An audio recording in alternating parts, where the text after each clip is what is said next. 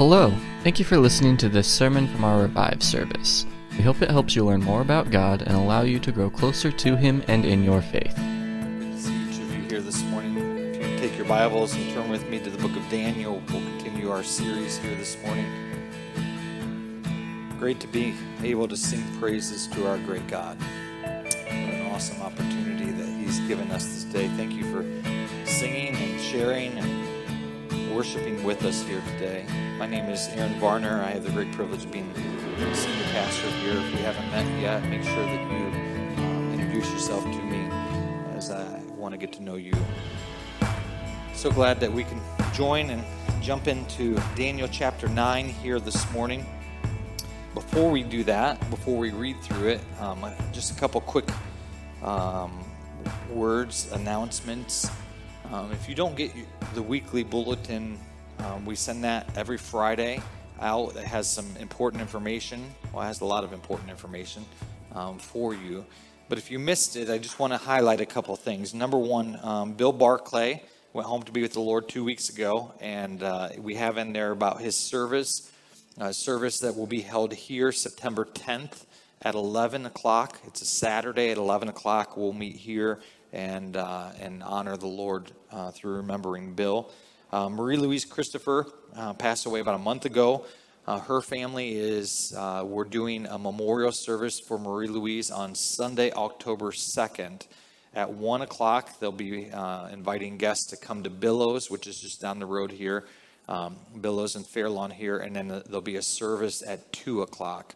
Um, so October second is that. I just want to let you know to be in prayer for Georgia. Our office administrator, Georgia, fell. Um, tomorrow it'll be three weeks ago. Uh, she fell at the zoo. Um, it was really cool. You should have saw this elephant that came out and just ran. O- no, I wish it was that. Like, it's funny. Bernie said, "I wish we had a really good story to talk about it," um, but um, she just she fell. She tripped over the, a curb and uh, and, and fell. They did 20 uh, some x rays. At that point, they told her she didn't have any breaks.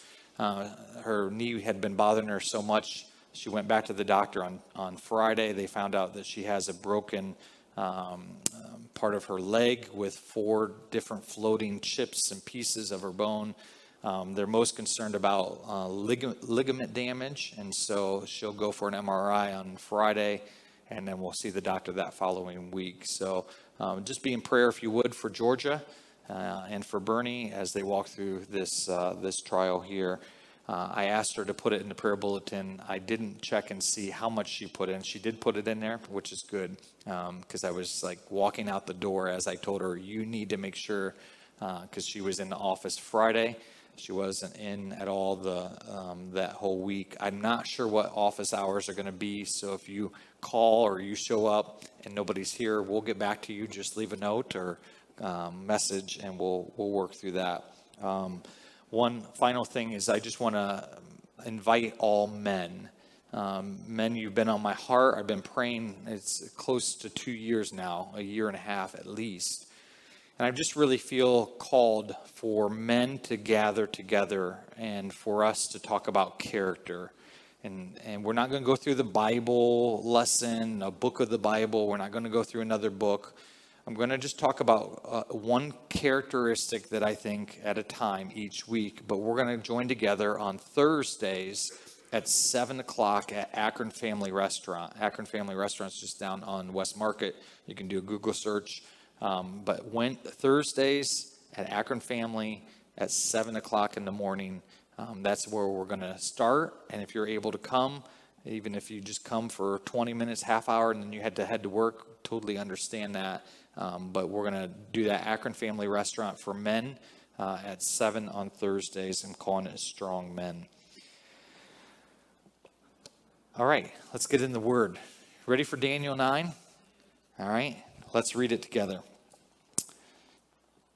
Daniel 9. In the first year of Darius, the son of Ahasuerus, a descendant of Mede, by descendant of Mede, who was made king over the realm of the Chaldeans, in the first year of his reign, I, Daniel, perceived in the books the number of years that, according to the word of the Lord to Jeremiah the prophet, must pass before the ending, before the end of the desolations of Jerusalem namely 70 years. Then I turned my face to the Lord God, seeking him by prayer and pleas for mercy for, with fasting and sackcloth and ashes. I prayed to the Lord my God and made confession, saying, O Lord, the great and awesome God who keeps covenant and steadfast love with those who love him and keep his commandments. We have sinned and done wrong and acted wickedly and rebelled, turning aside from your commandments and rules. We have not listened to your servants, the prophets, who spoke in your name to our kings, our princes, and our fathers, and to all the people of the land. To you, O Lord, belongs righteousness, but to us open shame, as at this day to the men of Judah, to the inhabitants of Jerusalem, and to all Israel those who are near and those who are far away, and all the lands to which you have driven them, because of the treachery that they have committed against you. To us, O Lord, belongs open shame, to our kings, to our princes, to our fathers, because we have sinned against you. To the Lord our God belong mercy and forgiveness, for we have, we have rebelled against him and have not obeyed the voice of the Lord our God by walking in his laws, which he has set before us by his servants, the prophets. All Israel has transgressed your law and turned aside, refusing to obey your law. And the curse and the oath that are written in the law of Moses, the servant of God, have been poured out upon us because we have sinned against him. He has confirmed his words which he spoke against us and against our rulers who ruled us, by bringing upon us a great calamity. For under the whole heaven there has not been done anything like what has been done against Jerusalem. As it is written in the law of Moses, all this calamity has come upon us, yet we do not entreat the favor of, of the Lord our God, turning from our iniquities and gaining insight by your truth. Therefore, the Lord has kept ready the calamity and has brought it upon us. For the Lord our God is righteous in all the works that he has done, and we have not obeyed his voice. And now, O Lord our God, who brought your people out of the land of Egypt with a mighty hand, and have made a name for yourself, as at this day we have sinned and we have done wickedly. O Lord, according to all your righteous acts, let your anger and your wrath turn away from your city, Jerusalem, your holy hill. Because for our sins and for the iniquity of our fathers, Jerusalem and our people have be, become a byword among all those who are around us. Now, therefore, O our God, listen to the prayer of your servant and to his pleas for mercy. And for your own sake, O Lord, make your face shine upon your sanctuary, which is desolate. O my God, incline your ear and hear. Open your eyes and see our desolations in the city that is called by your name. For we do not present our pleas before you because of our righteousness, but because of your great mercy. O Lord, hear. O Lord, forgive. O Lord, pay attention and act. Do not, for your own sake, O my God, because your city and your people are called by your name. While I was speaking and praying, confessing my sin and the sins of my people Israel, and presenting my plea before the Lord my God for the holy hill of my God, while I was speaking in prayer, the man Gabriel, whom I had seen in the vision at first, came to me in swift flight at the time of the evening sacrifice. He made me understand, speaking with me and saying, O Daniel, I have now come out to give you insight and understanding. At the beginning of your pleas for mercy, a word went out, and I have come to tell it to you, for you are greatly loved. Therefore, consider the word and understand the vision. Seventy weeks are declared about your people and your holy city to finish the transgression, to put an end to sin, and to atone for iniquity, to bring in everlasting righteousness, to seal both vision and prophet, and to anoint the most holy place. Know, therefore, and understand that from the going out of the word to restore and build Jerusalem to the coming of an anointed one, a prince, there shall be seven weeks. Then, for 62 weeks, it shall be built again with squares and moat, but in a troubled time And after the 62 weeks, an anointed one shall be cut off and shall have nothing. And the people of the prince who is to come shall destroy the city and the sanctuary. Its end shall come with a flood, and to the end there shall be war. Desolations are decreed. And he shall make a strong covenant with many for one week, and for half of the week he shall put an end to sacrifice and offering. And on the wing of abomination shall come one who makes desolate, until the decree end is poured out on the desolator. May God add his blessing to the reading of his word. Pretty cool section of passage, of Daniel. Let me encourage you as we begin here in the very beginning.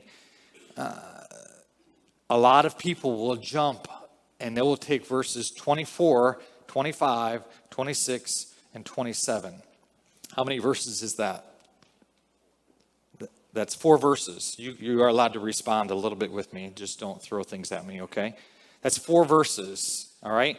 There are 23 verses preceding those. How many verses? Four.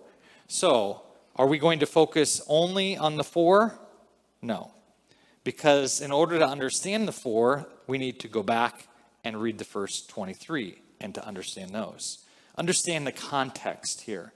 All right? The great part about what we're seeing here in our text today is those four verses at the end are actually an answer to prayer.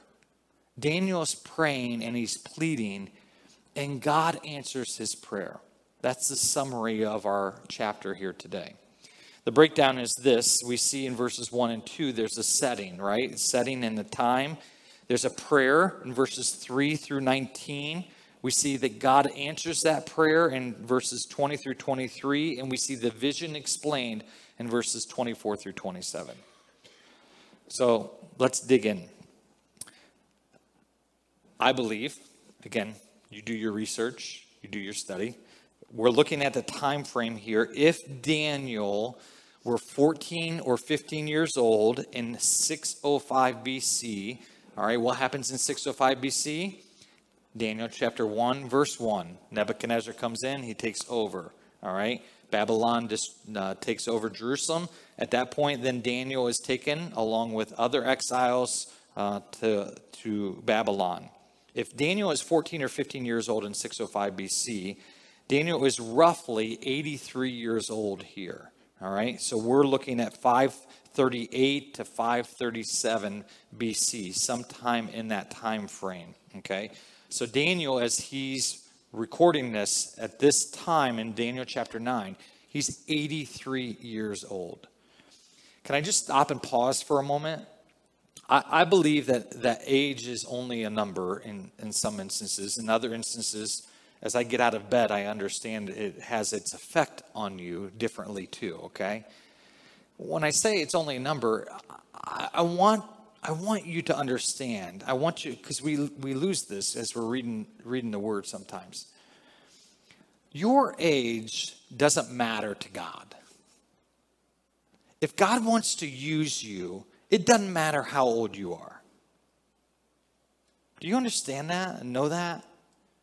You don't have to be old and wise. You don't have to get in those middle great years for God to be like, okay, God, here's my best years. And then we get to retirement age and where we're at home and we're thinking, I don't have anything else to give them. No. I did this back a few years ago. If you look at the story of Christmas and the characters of Christmas that are recorded in the Word of God, do you know how many of them were senior citizens? Like 90% of them okay? Who are well seasoned. I don't want to offend anybody here this morning, all right? But let me encourage you no matter what your age, God desires to still use you, whether you're young or whether you're old. Daniel is roughly 83 years old here, and he's still pursuing God. Let's dig in. So, as we look here, the setting is in the first year of Darius. Um, this is the second. If you do some history, he's a descendant of a Mede, which is important. We've already talked about that. If you go back, if you want to listen to past sermons, you can go on our website or you can go to YouTube and look under West Hill Media You can find the old uh, sermons there. Um, we see that it was important prophecy and what Jeremiah had recorded, but even other prophets, as it was the Medes who were going to overtake the Babylonians. And sure enough, we see this the first year of Darius. He is a descendant of a Mede. Uh, he is made king over the Chaldeans. In these first two verses, we see, uh, we catch a glimpse of what Daniel's doing, right? In his time, what is he doing? He's reading He's studying the books um, uh, concerning the number of years that must pass before the end of the desolations. So, for 83 years, Daniel has lived on the earth roughly at this point, right? So, you subtract um, uh, 14 from that, all right? He's coming up on 70 years of what? Of watching and seeing. He had a front row uh, view of watching Jerusalem be destroyed, Babylon taking over uh, uh, his, his city, God's people, and them being scattered abroad. And he is reading in Jeremiah, and he says, You know what? How long is this going to last? And our text tells us um, here in the very beginning that Daniel wanted to know about the 70 years.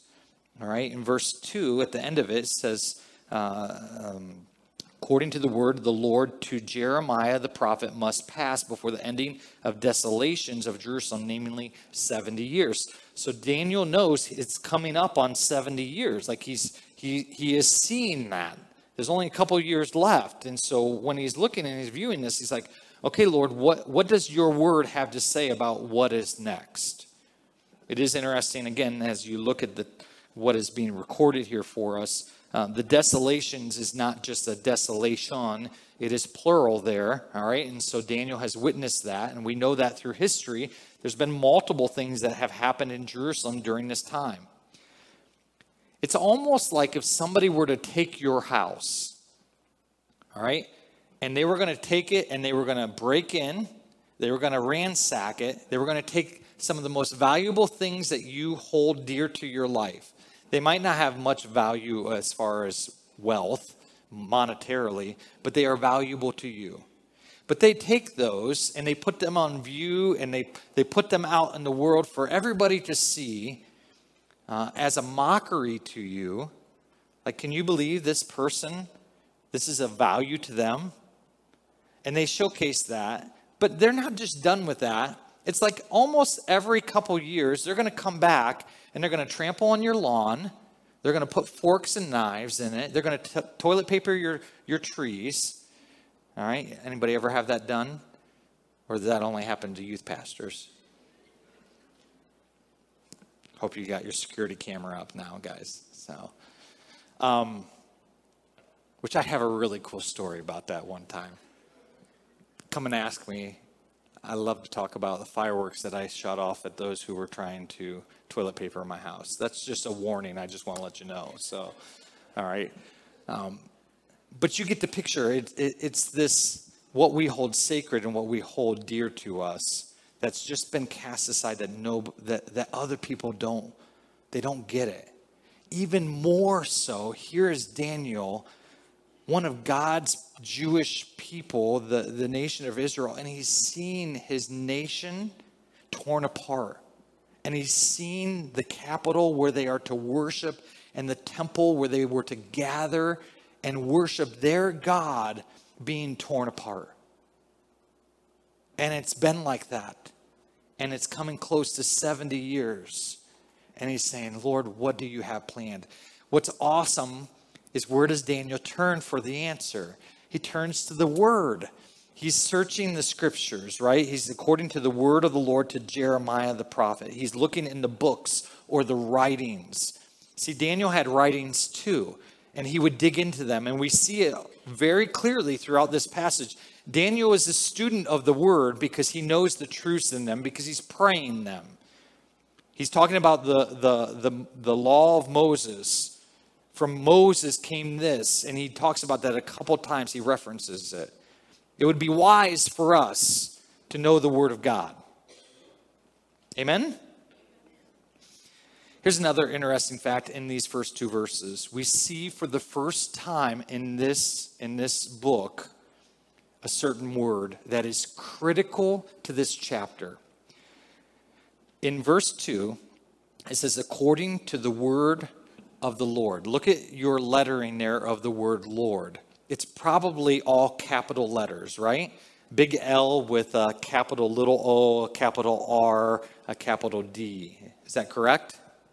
All right. So when we see that in our English version, our translators have tried to help us to comprehend and understand there's a different word that's being used there than Lord, which we'll, we'll see in other places. For example, when you jump down to, let's say, verse 7.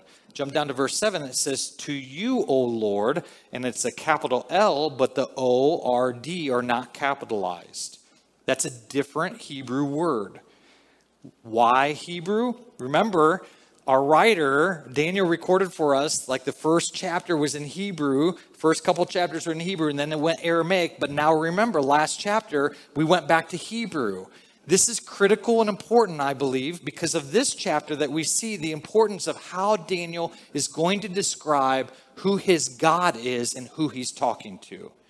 Don't miss that as we walk through this. All right? So what I did, so I didn't miss it, and you can do it too if you want to do it as we're as I'm sharing, or maybe later on, where I put a square around every time the capital L, capital O, capital R, capital D is here. Because I'll just tell you, it's here eight times in the chapter of nine of Daniel. So, eight times Daniel uses this word Lord, meaning Yahweh, all right? And he uses it eight times, and he only uses it in this chapter. He won't use it in any other part of his book, which highlights a significance, I believe.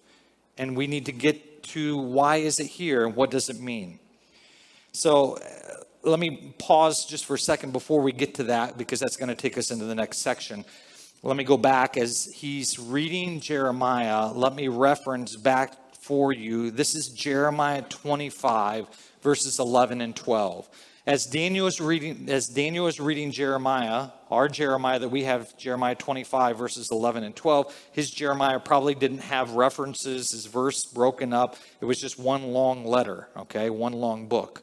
For us, you can put a little, little note there right next to Jeremiah the prophet in Daniel 9 2, and you can put Jeremiah 25, 11 and 12 because that's what Daniel is referencing.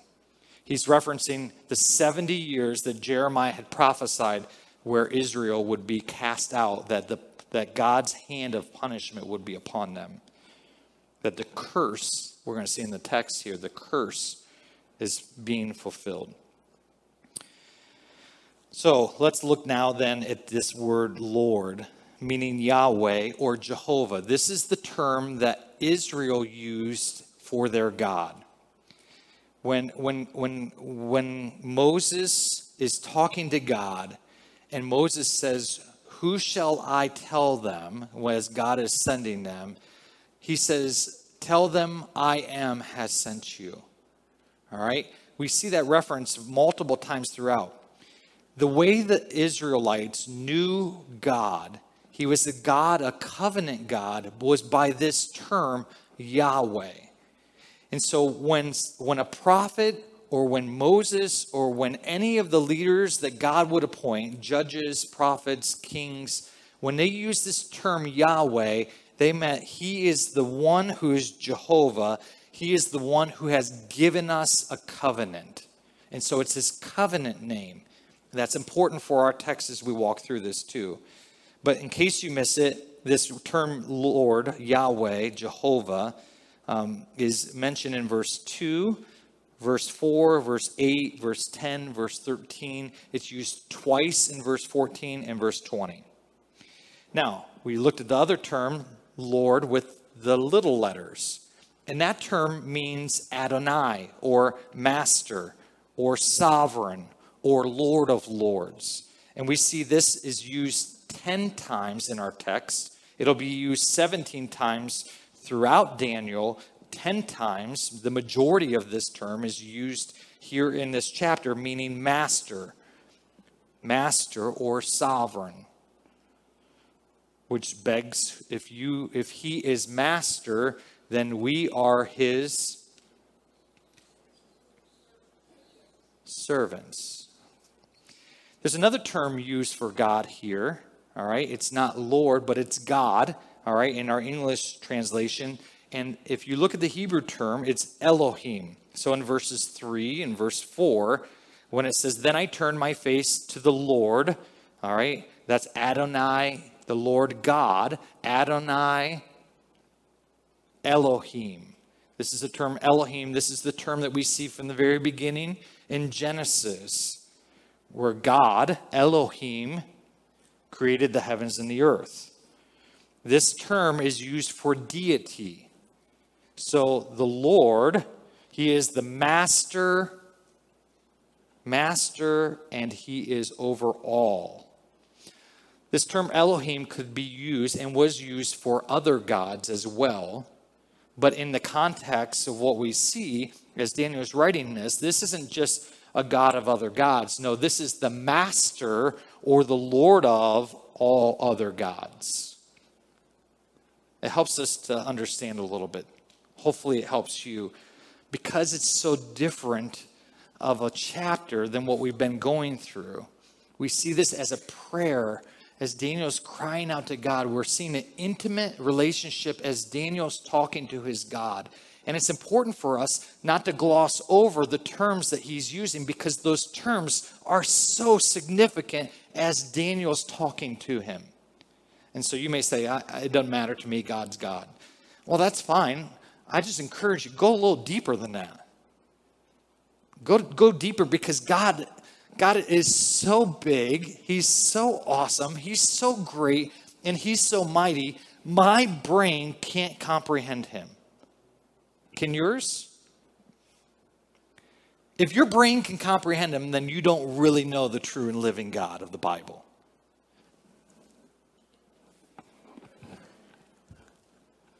I don't know if you guys are just tired today or what.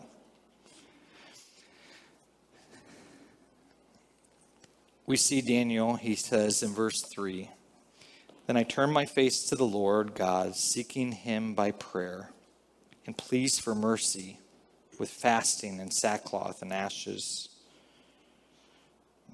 Daniel, as he's going before God, we, we see what he was doing. It gives us a little bit more intimate picture of what we've already read. If you go back to Daniel 6 and verse 10, it says that Daniel was praying as the other uh, leaders of the land during that time were trying to entrap and entrap him in, in, in him worshiping not Darius, but worshiping another god. Remember, they were supposed to go, the, the ruling was they were only supposed to come through Darius, and Darius was then going to be the mediator to other gods. They weren't to pray to any other gods, but they had to come and pray to him, to Darius. In Daniel chapter 6, we see Daniel goes to the upper uh, part of his home and he prays. What we see here is a picture of what Daniel is praying and how he goes about it. It's a great picture. It gives us a more intimate realization of who this man is and his great devotion and love to who his God was. It wasn't just like he got up on the top of the house and three times a day he just prayed. He just said, God, thanks for today. I appreciate this day and I hope that you help me. And would you bless me today and bless our people? And amen. And he went back to work. No, what we see here is he turned his face to the Lord, which I believe is where he was turning and facing that holy hill that he's going to reference, where he's turning to Jerusalem and remembering the promises and the, and the beauty of the promised land. He turns his face to the Lord, seeking him by prayer and pleas for mercy. And how did he do that? With fasting and sackcloth and ashes. You know what that's a sign of? Mourning. He's in mourning because almost 68, 69 years he has seen his nation despised. He's mourning. Daniel chapter 9 does not talk about the church. So let me pause for a moment. I'm going to take one step over here. Because Daniel 9 isn't about the church, it has no mention about the church, it isn't about us today. But I will tell you, there are lessons to be learned from Daniel chapter 9 as we walk through this church age. Because I think sometimes we like to complain, we like to boo hoo about our world today. We'll talk about the things that are bad and nasty of our country or the things that are happening. But are we really mourning? Are our hearts broken? And I have to confess, sometimes mine isn't, because it's easier just to talk to you guys and others about how horrible our country has become instead of doing what Daniel did. I think there's a lesson for us to learn as we observe and watch him. He is in mourning and he's pleading as he talks to God for God to intervene. Oh, how we need God to intervene today. Verse 4 Daniel says, I prayed to the Lord, I prayed to the covenant God, Yahweh. My God, my God who is above all the other gods of the universe. He says, I made confession, and this is what I said. O Lord, my master, the great and awesome Elohim, who keeps covenant and steadfast love with those who love him and keep his commandments. See, Daniel starts in what we would call as adoration. And it's a good way for us to start our prayers.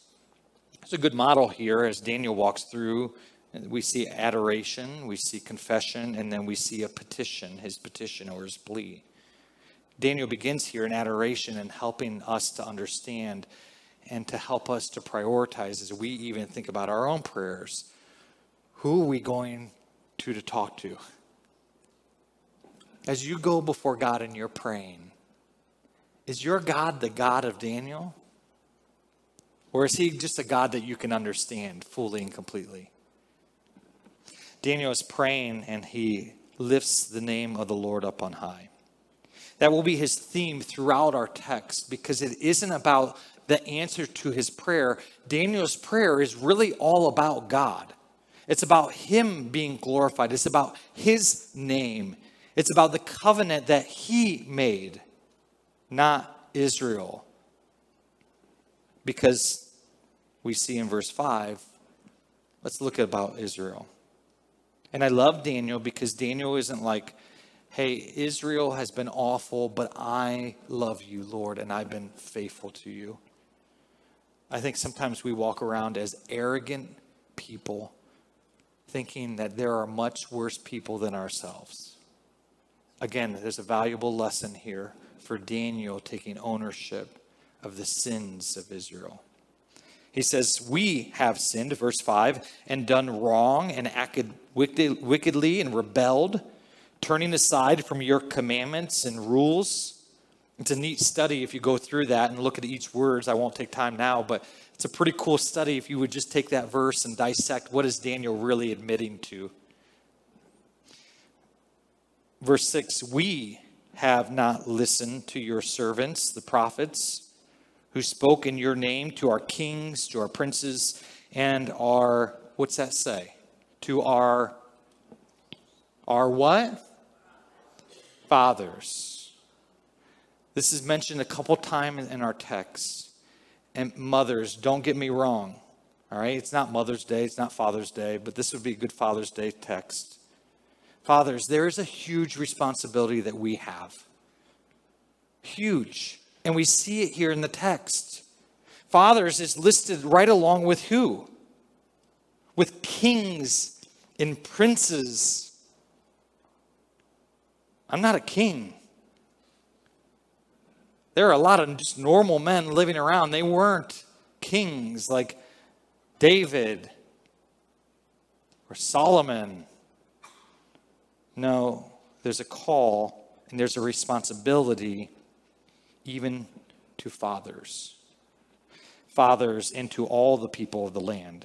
To you, O Lord, verse 7, to you, O Lord, Master, our Master belongs righteousness, but to us, open shame. As at this day, to the men of Judah, to the inhabitants of Jerusalem, meaning to those who are still there, who are in Jerusalem, those who are also then scattered, because he says, and to all Israel, those who are near and those who are far away, in all the lands to which you have driven them, because, why? Because of the treachery that they have committed against you. To you, O Lord Yahweh, the covenant keeper, to you. To us, O Lord, belongs open shame. Verse 8. It's almost a rhetorical to us, O covenant keeper, belong open shame because you are the covenant keeper. You've kept your word, we haven't kept ours. To our kings, to our princes, and to our, what's that word there again? Hmm. Fathers. Because we have sinned against you. This phrase, sinned against you, is in verse 5, 8, 11, and 15. And ultimately, the, the, the Hebrew word for sin is to miss the mark. Really cool thing that I found, uh, if you guys want to do a little study, write it down. In Judges 20, verse 6, this word is used. Judges 20, verse 6, where it's written about 700 left handed soldiers who are able to sling a sling, a sling a stone, and not miss a hair. They hit it every time. That's pretty awesome, isn't it? 700 soldiers that are left handed. Any left handers out there today? Yeah? You can give a little woohoo. Yeah, left handed. All right, left handed soldiers that sling a stone and there's a hair and they can hit the hair with it every time. So the text, what we see here, is to miss that. For our text here, we've missed the hair. We can't hit it the mark. We are not able to, to do it every time. We have sinned, and notice who he says that they have sinned against. There's a responsibility that we have, again, to who? To our master, to the one who has given covenant to us. We report to him, and we've sinned against him, Daniel says here. Verse 9 To the Lord our God belong mercy and forgiveness, for we have rebelled against him, and we have not obeyed the voice of the Yahweh, the covenant, our God, by walking in his laws, which he set before his servants, the prophets. We haven't kept our covenant our side of the deal. Let me pause for a second here. It's becoming a problem in churches today where we don't want to talk about sin, where we don't want to use that word. And I know sometimes it's hard, and sometimes we don't want to use that word. Sometimes I use the word disobey, which that's in our text too, of what the people did. They disobeyed God. But let me caution and let me let, let me caution us as we think about this. If I if I try to downplay sin in any part of my life, I head down a slippery slope that moves me away from the realization of who God is and his great act of salvation for me. I was told once for a funeral that I could preach, but not to use the word sin or to call people sinners. I was creative, of course. I'm like, you're all disobedient. And I said, it's like you shot an arrow at the mark and you missed the bullseye every time. Do you sit here today realizing and acknowledging that you are a sinner? Because if you don't, then you don't have a place to start. We are all sinners. The Bible very clearly makes that extremely clear. We are all sinners, every one of us. There is none who does good. Meaning, we can't earn a right standing. Because anything that we do right is like filthy, disgusting rags before God. Daniel, in his confession, not only says that we have sinned, but I love if you jump towards the next section in verse 20 says while i was speaking and praying confessing what does daniel say here my sin and the sin of the people of israel a lot of people will make Daniel out because there's nothing negative written about him. Oh, he was a perfect man. Daniel wasn't perfect. And we see that because here he says, I'm confessing my sin. I'm confessing my disobedience. I'm confessing that I need the forgiveness of God. He's not perfect. Sometimes we lift up those who are in other places and we claim that they are the Savior. No, there's only one Savior. Verse 11 All Israel has transgressed your law and turned aside, refusing to obey your voice. And the curse and oath that were written in the law of Moses, the servant of God, had been poured out upon us because, there's that phrase again, we have sinned against us. Uh, I'm just wondering, can you say that? I have sinned. Can you say that out loud? I have sinned. And can you say this? I am a sinner. I am a sinner. Meaning, even though we accept Jesus Christ as our Savior and we follow Him and we desire to obey Him, we still sin.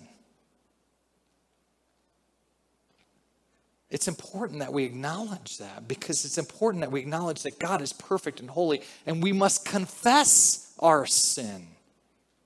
John tells us in 1 John 1 9, if we confess our sin, he is faithful and just to forgive us of our sin. But there's this, it's a contingent. If we confess our sin, then he is faithful and just to forgive us of our sin and to cleanse us from all of our unrighteousness.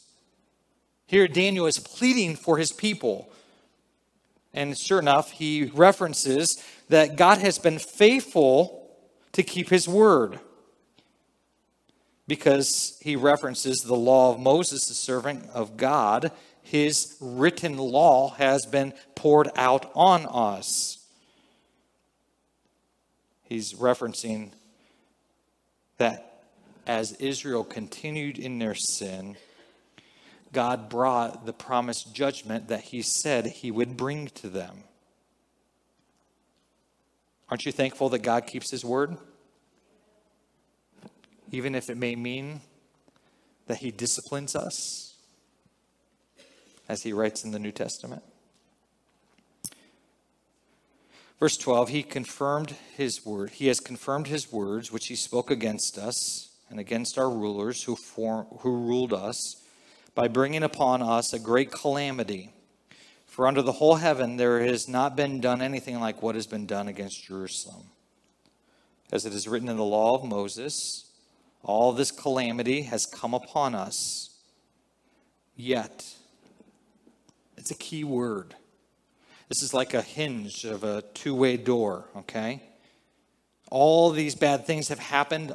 God has fulfilled his word in keeping that that, that the curse that he promised upon his people if they didn't obey him, he was going to pour out. God has poured out that curse. He has punished Israel, and yet they turned from it, right? I spanked my son so he no longer gets into the cookie jar. I wish that were true. Not that Zach does that anymore. But it's, that's a hypothetical. What, I, what I'm trying to give you is an illustration of today. We do the same thing.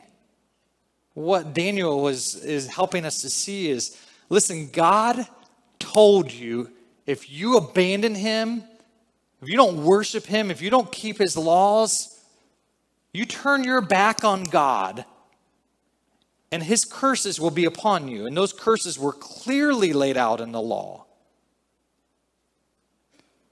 Those things took place, and yet Israel, what does it say? Yet we have not entreated the favor of the covenant God of gods, Elohim, by turning from our iniquities and gaining insight from your truth.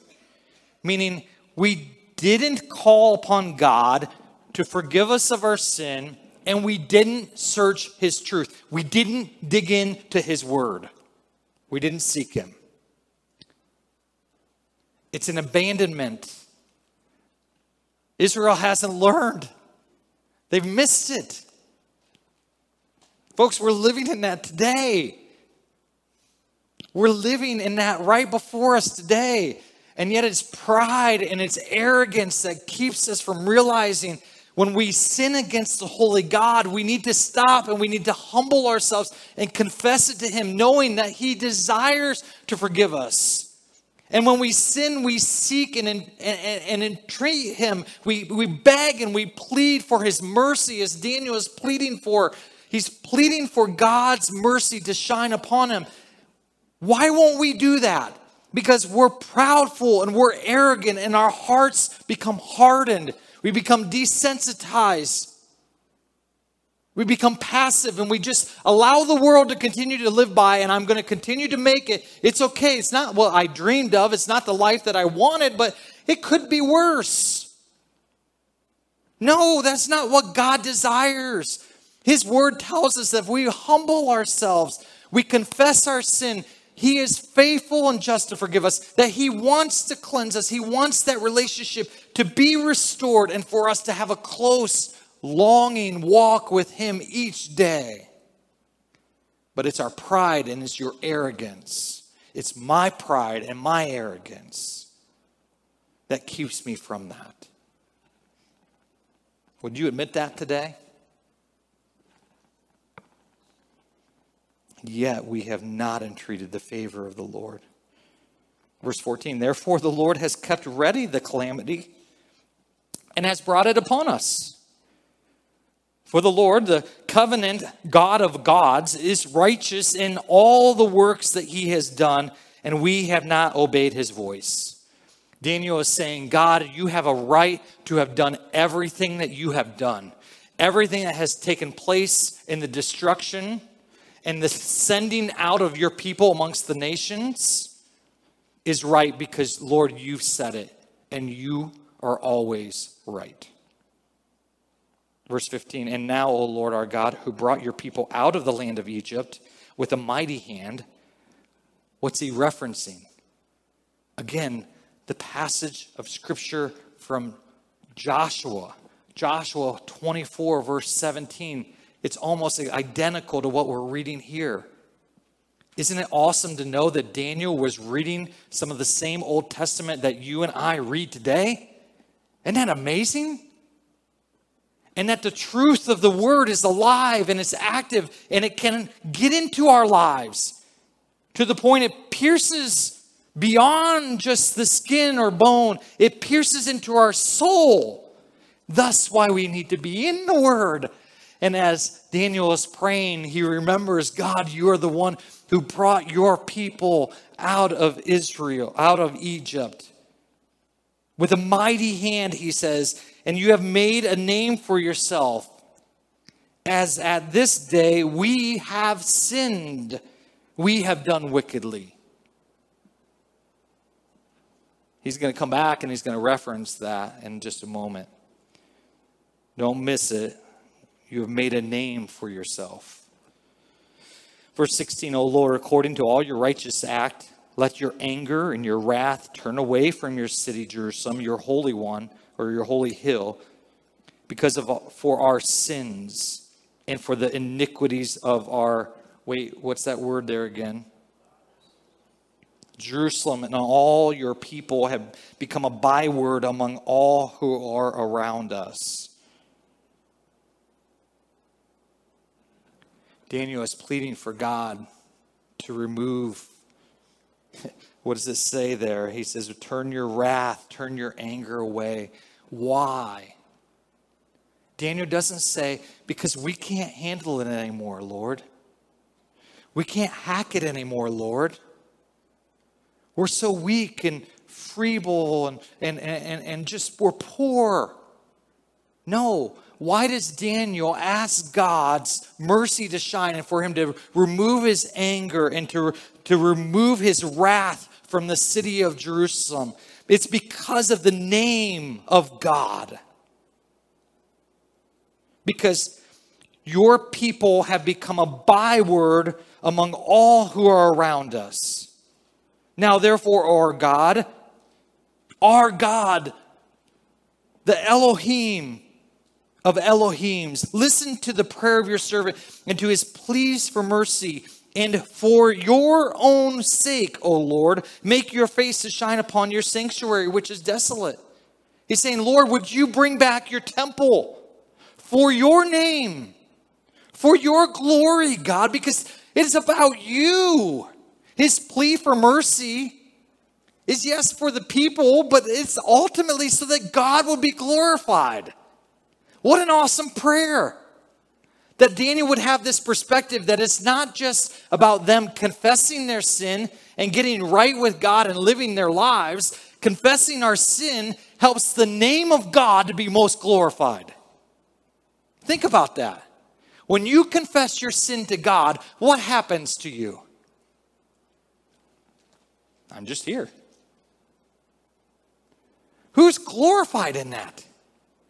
Who is shining through you and able to display his great name?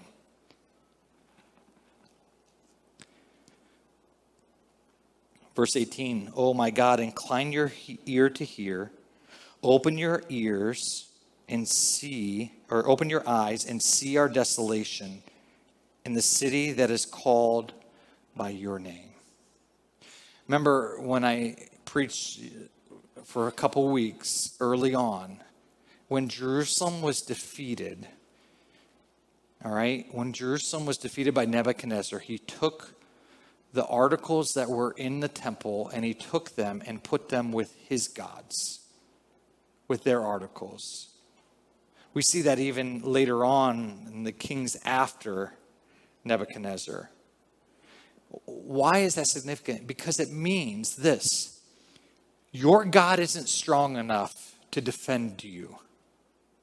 You must have done something wrong, and your God is not going to be able or is strong enough to be able to help you to win this battle. Over and over again, we read throughout the Old Testament when God tells his people to act and to go, they are to obey him and that he was going to be their God and that he was going to defeat these armies. When the nation of Israel is redeemed and brought out of Egypt, and they're traveling in the wilderness for 40 years, and they go to look upon the land that God has promised them, what do they see? They see giants, and they are overcome with fear that they can't overcome them. They will not defeat them because they are too high, too mighty, too great, and they suffer consequence. Because why? Because they lack the trust that God would fight for them. And so it must be because God isn't strong enough or big enough, these other kings believe. That's why Israel was defeated. But Daniel is crying out and saying, Listen, God, I know that you are mightier and that you're stronger than any of these other nations.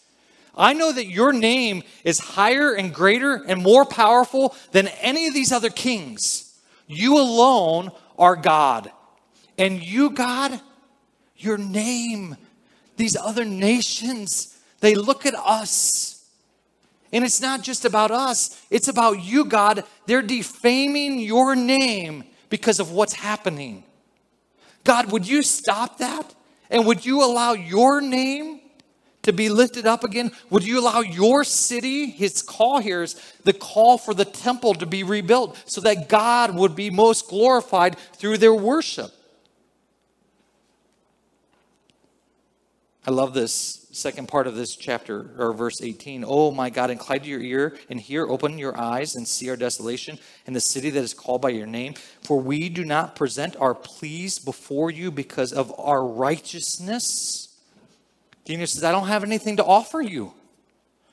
I'm coming to you because why? But because of your great what? Mercy. Isn't it awesome? Our God is merciful and kind. Verse 19, O Lord, hear. O Lord, forgive. O Lord, pay attention and act. Three times he uses this word master, Adonai.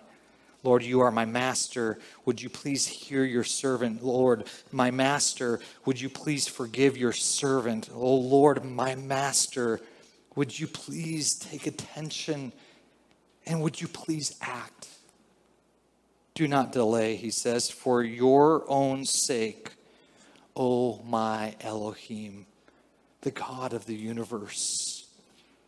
Because your city and your people are called by your name. See, Israel was called to be distinct and holy and set apart from every other nation. It dawned on me this week do you, do you know what the word church is in Greek?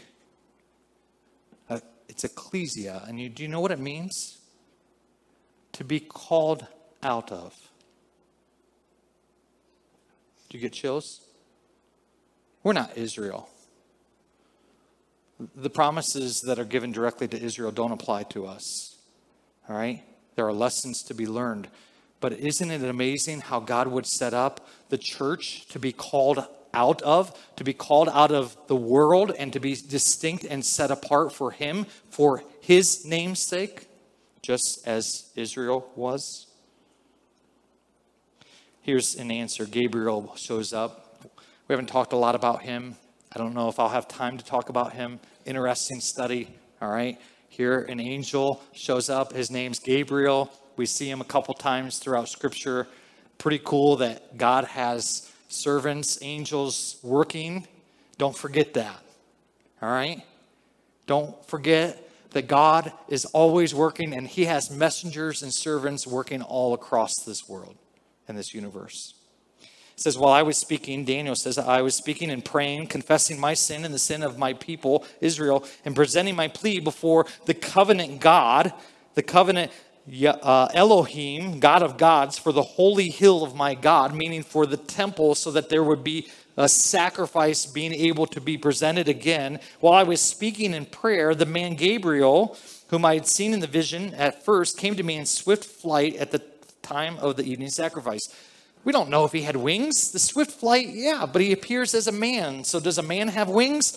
No, I don't have wings. You got wings? I don't have wings. We don't know exactly what this looks like, but we know this. Gabriel looks like a man. He comes quickly before Daniel and he shares this. He made me understand. Speaking with me and saying, Oh, Daniel, I have now come out to give you insight and to give you understanding. Verse 23 At the beginning of your pleas for mercy, a word went out. Would you just stop? And if you have your Bibles, would you underline that? Would you underline that first part of verse 23? At the beginning, circle that word beginning. At the beginning of your pleas for mercy, a word went out, and I have come to tell it to you. For you are greatly loved. Therefore, consider the word and understand his vision. The vision. Isn't it awesome that when we talk, God knows? You say, well, why do I have to talk? Because it humbles us. It helps to put us in the proper place. At the beginning of your plea, Daniel, a word went out. At the beginning of your time that you were spending with God, Gabriel says, God sent me with a word to come to you. And I want to give you understanding of what is to come. What has Daniel's prayer and plea been for? It's been for Jerusalem, it's been for the temple.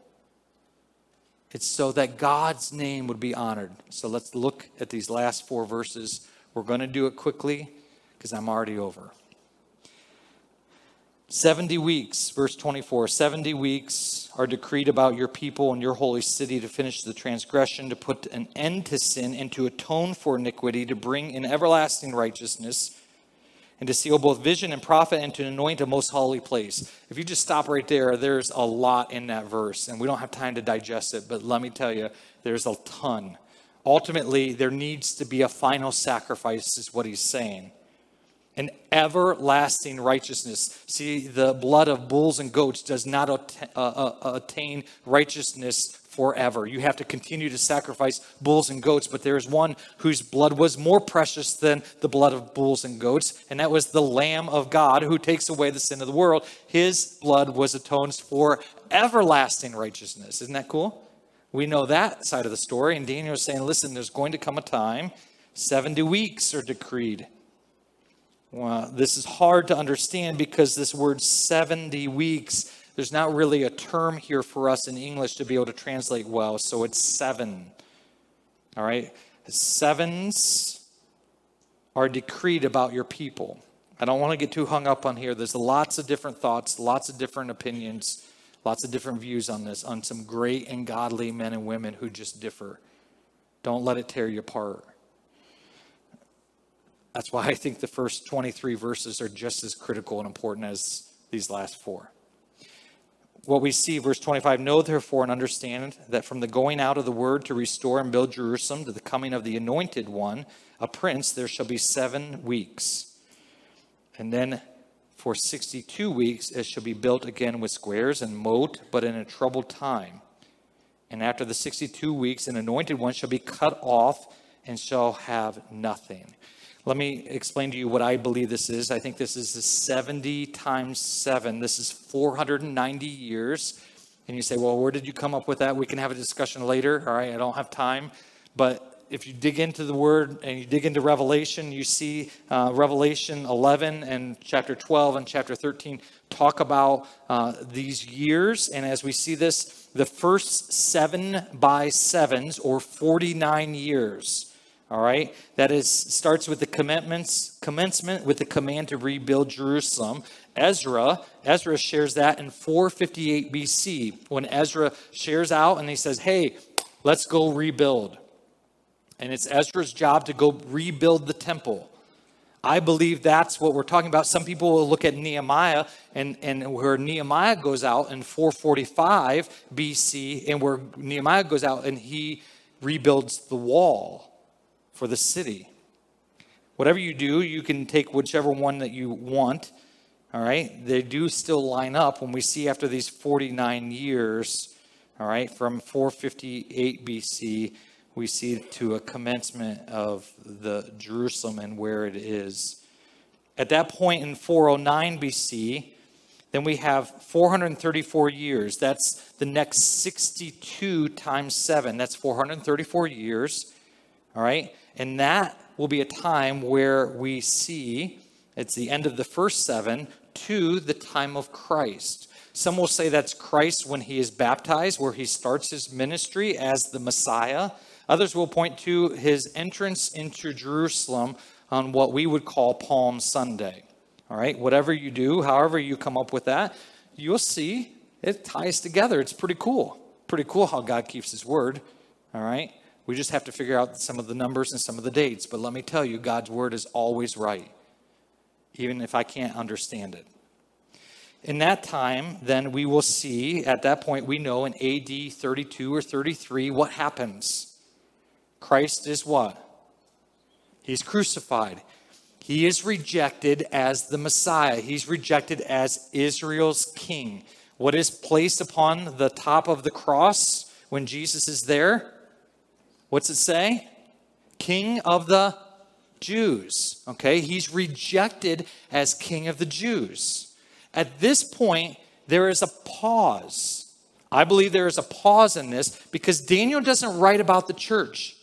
I don't believe that God gives Daniel insight about the church age or to the, the message to the Gentiles, the time and the age where we live now.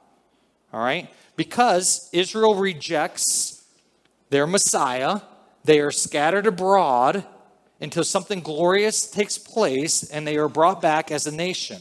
Remember that? We talked about that uh, last week. In May 14th, 1948, all of a sudden, Israel has been declared a nation once again. And so that helps us as we live in this paused age.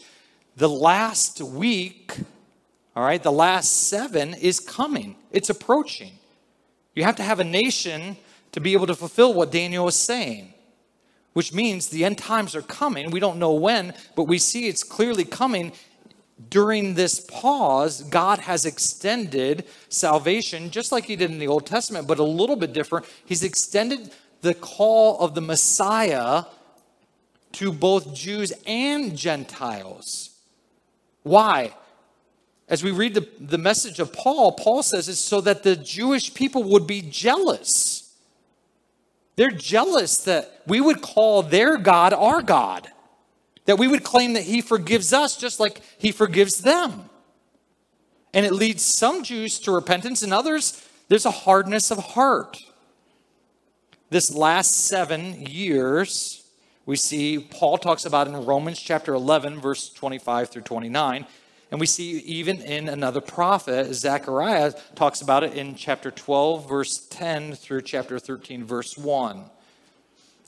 I don't have time to look at that. You can go through it. But ultimately, this last seven years, all right, it's finished when Christ returns what we see is in the middle, that three and a half years of what we read in Revelation 11 1, Revelation 12 14, and Revelation 13 5. This isn't just some something that's just made up. The text of the Word of God goes together and you can see how it flows. It's awesome. And I'm sorry if I get so crazy up here, but I feel like right now, like it is so awesome to see the Old Testament, what Daniel's talking about here in Daniel 9, and how it ties in with even what Zechariah talks about as a prophet, what Paul's talking about, and even what John, the Apostle John, writes in the book of Revelation. Hundreds of years later, and how they all tie together in these last, the end of years, they're coming. In these last seven years, Israel will be brought back together. And after those seven years, you know who shows up? Their Messiah the one who will rule on this earth as their king. Jesus will sit on the earthly throne of David, just as has been promised. So Daniel's hearing this, he's starting to try to understand this, and God has given him a picture and saying, Listen, there is one who's going to deliver your people. I'm going to answer your prayer. It may not happen in your timing, Daniel, but I want you to know I'm going to keep my word. How does this apply to us? Three things quickly. One, who do you, who do you call? I was going to make a reference to Ghostbusters. I don't have time for that. Who, who do you call in your life? If you're Daniel, and maybe you're not agonizing about things, but I think there's some things that we could definitely agonize. Who do you call? Do you call out to the, your master? Do you call out to your Lord? The one who is over you? The one who is in control of all things? What is your position? I, I put this in here because I think it's important. Daniel understood his position as he's praying and pleading with God. He understands that he's a servant of the true and living God and he desires to continue to be faithful even at the age of 83. He doesn't understand it all. He's pleading for God's mercy, for his grace ultimately to show up, but it's because he is God's servant. He's always with the view that God is in control. Over and over and over and over and over again, what do we see throughout Daniel? We see that God dictates the terms God is sovereign, He is in control. He puts kings in place. He keeps His word as He goes throughout with Israel, and He will humble them. He will keep His word about the curses that He was going to shine on them because they didn't keep their word. Because they disobeyed him. And even in that, he would use different Gentile nations. As we've looked and we've seen four different ones, four beasts at different times, he will use. They're not out there on their own, they don't have their own power or their own strength. The things that are happening in your life and the people who are in power and the things that are taking place and your bad boss and your bad teacher and your bad neighbor and all those things that are just out of control, you feel. No, there is one who is master and he is in charge of all things. Don't forget that. It's a lesson we see from Daniel. Listen, God, I know, I know you're in charge of all, and I'm your servant, which requires of us to be humble, to be quick to say, Lord, I want to confess that I've sinned that I've sinned against your word, that I've sinned against what you've desired. Will you forgive me? Will you help me to live according to what you want? Which is then this third. Isn't it awesome that we have a covenant God who answers? There's a covenant God who answers. Again, I, I knew I came in really early this morning because last night I was dreading it. I was sitting there watching a certain team that has orange that plays football um, and I was sitting there thinking, I have so much information, I don't even have time to go through it all, Lord. So I got up early this morning. I came in and I'm like, Lord, I got to narrow this down. And I narrowed it down and I still went way over. But if you would, please, would you look at this passage I'm going to give you? Would you write it down? In Hebrews chapter 10, verses 16 and 17 the writer of Hebrews is going to reference Jeremiah, the prophet. And just as Daniel was referencing Jeremiah and his 70 years, I want to call you to look at this promise from, from Hebrews chapter 10, verses 16 and 17. And then I want you to read all of chapter 13 because it tells us how we're then to live. And ultimately, in summary, what it's about, and I see it's up on the screen, it's about a covenant that God makes with us. Do you understand that God has given us a new covenant? And in a couple weeks, when we celebrate and we partake in communion, it is that celebration of a new covenant. And so we have a God who answers us. He is a covenant keeper God, He keeps His word. We live with the new covenant today. And finally, to finish up here, I love that phrase in verse 23 when Gabriel says to Daniel, Hey, listen, listen, you are greatly loved. You are greatly loved. We're going to see it in the next chapter, too, as Daniel is referenced. You know what God says about you? If you're a follower of Jesus, if you've trusted in Jesus as your Savior, you are His child. And you know what? You are greatly loved. We sang, O Christ, be magnified, let his praise arise.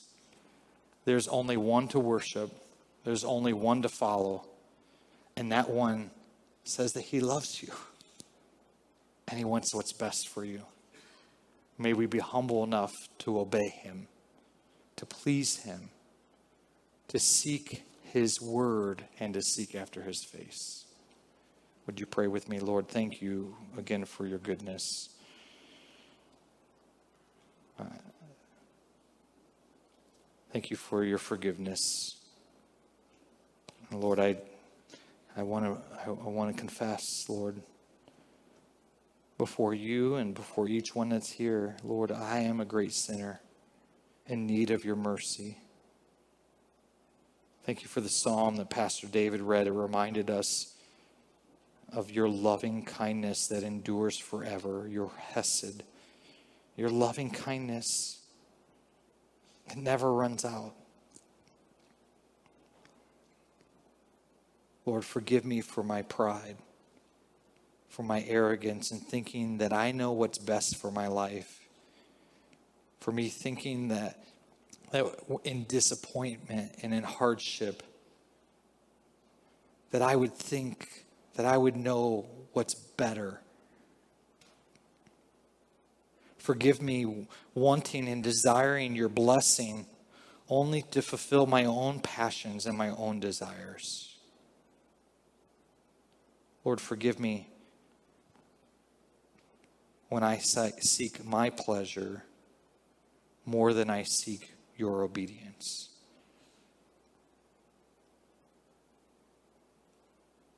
Thank you, Lord, for being a covenant God who always keeps his word.